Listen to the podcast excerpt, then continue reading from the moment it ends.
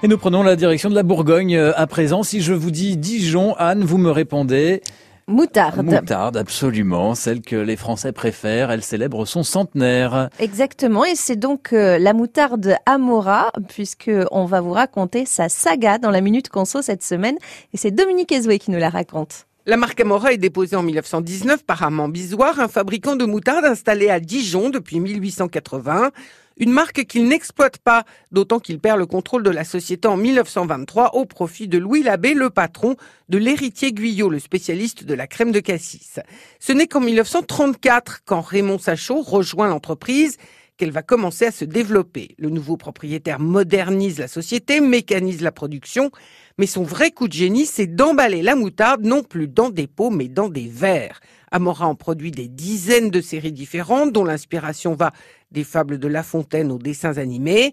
À partir de 1940, la marque commence à faire de la publicité, notamment sur des camions qui sillonnent la France en portant des slogans comme goût de foudre ou pas de bon plat sans Amora. La marque s'étale aussi sur des buvards, des cahiers d'écoliers et des affiches. Amora ne reste pas seule dans son coin. À la fin des années 30, l'entreprise absorbe les pains d'épices Filbé et les moutardes Mouillard et elle crée avec des partenaires deux filiales, une en Bretagne et l'autre dans le Nord.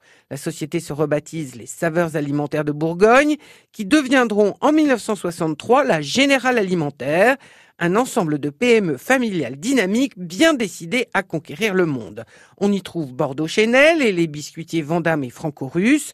Un peu plus tard, les carambars, les bonbons Lapi qui chantent, le champagne Mercier les rejoignent. L'entreprise entre en bourse. Son succès attise la convoitise des banquiers qui la rachètent en 1972 et la revend un an plus tard à la Générale Occidentale de Jimmy Goldsmith, qui détenait déjà, entre autres, la moutarde maille.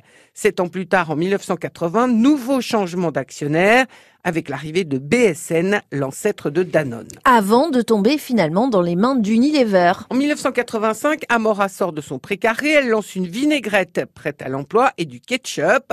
En 1997, elle est revendue une nouvelle fois au fonds d'investissement Paribas Affaires Industrielles qui la cède trois ans plus tard au géant anglo-néerlandais Unilever. Amora se diversifie dans les sauces diverses et variées. En 2008, Unilever ferme trois des quatre usines françaises, dont l'usine historique de Dijon, et supprime 300 emplois.